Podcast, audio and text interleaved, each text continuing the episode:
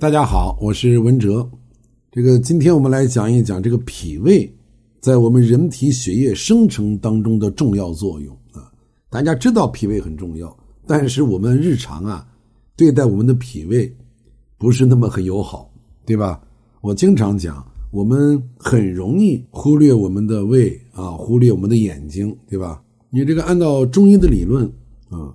认为这个血液呢，它主要是由营气，就是经营的营啊，这个营气和津液组成的血液，而营气和津液呢，又来自于我们所摄入的饮食啊。所谓这个脾胃是气血生化之源啊，咱们这个脾啊，大家不是很了解，我们对胃好像比较了解，我们对脾的这个印象呢，好像比较抽象，对吧？实际上，脾脏是我们人体最大的免疫器官啊。我们从现代解剖学上来看，这个脾脏啊含有丰富的血管，它储存了一定量的血液，并且呢对流经的血液进行一些清扫工作啊，比如清扫细菌，比如清扫病毒，比如清扫衰老的血细胞，等等等等。那么，由于经过脾胃所吸收消化的水谷精微啊，是化生血液最基本的物质，而先天的肾精呢，也要依赖后天的水谷精微进行补充滋养。所以，你的脾胃它的消化吸收的功能强弱，在生成血液的过程当中发挥着十分关键的作用啊。脾胃的运化功能是否强健？以及饮食营养的优劣，它都可以直接影响到血液的生成。嗯，如果它强健，那水谷精微它化源就比较充足，血液呢一定就会很充盈。相反，如果说你的脾胃虚弱，或者你的饮食营养长期摄入不良，那么就会导致血液生化乏源。啊，就会形成血虚的病理变化啊，就是一切与血虚有关系的疾病，都是因为你的脾胃虚弱和营养不良啊。我们看很多这个女同志经常说自己气血两虚啊，这个气血两虚啊，它是脾胃不健、营养不良导致的典型症状啊。我们可以自测一下，你像体倦乏力、饮食减少、大便稀汤啊等等。还有就是有一些人心血比较虚，就会表现出失眠呀、心悸呀、健忘等等这些症状啊。我们做一个小的测试啊，我们看看自己是不是有贫血的现象啊。呃，第一，皮肤粗糙，没有弹性；第二，你伸开舌头看一下你的这个舌质，看看是不是淡白色的啊，看看这个舌苔是不是很薄。另外呢，你再看看你的面色。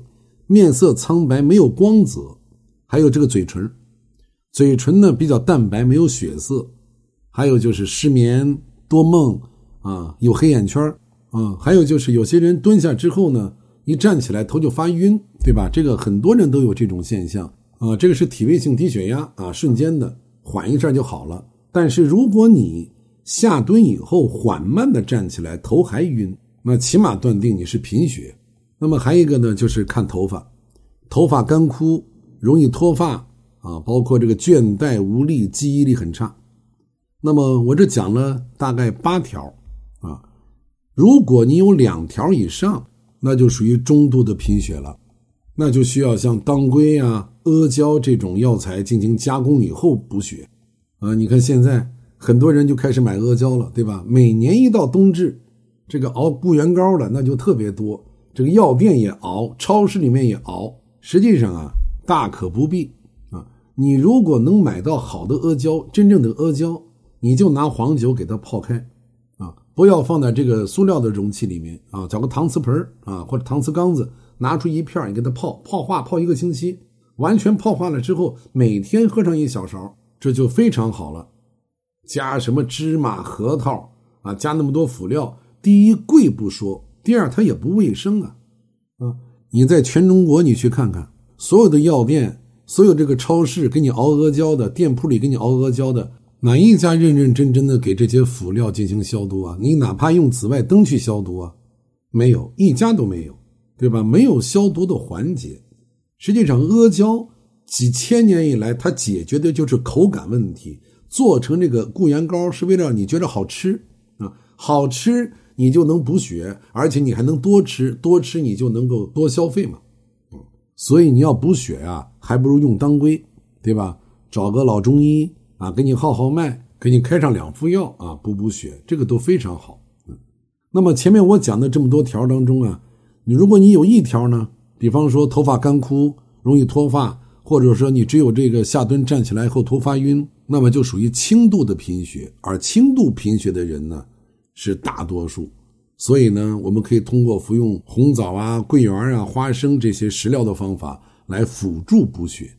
当然，服用高滋来补血，这个也是成立。好，我们明天接着聊。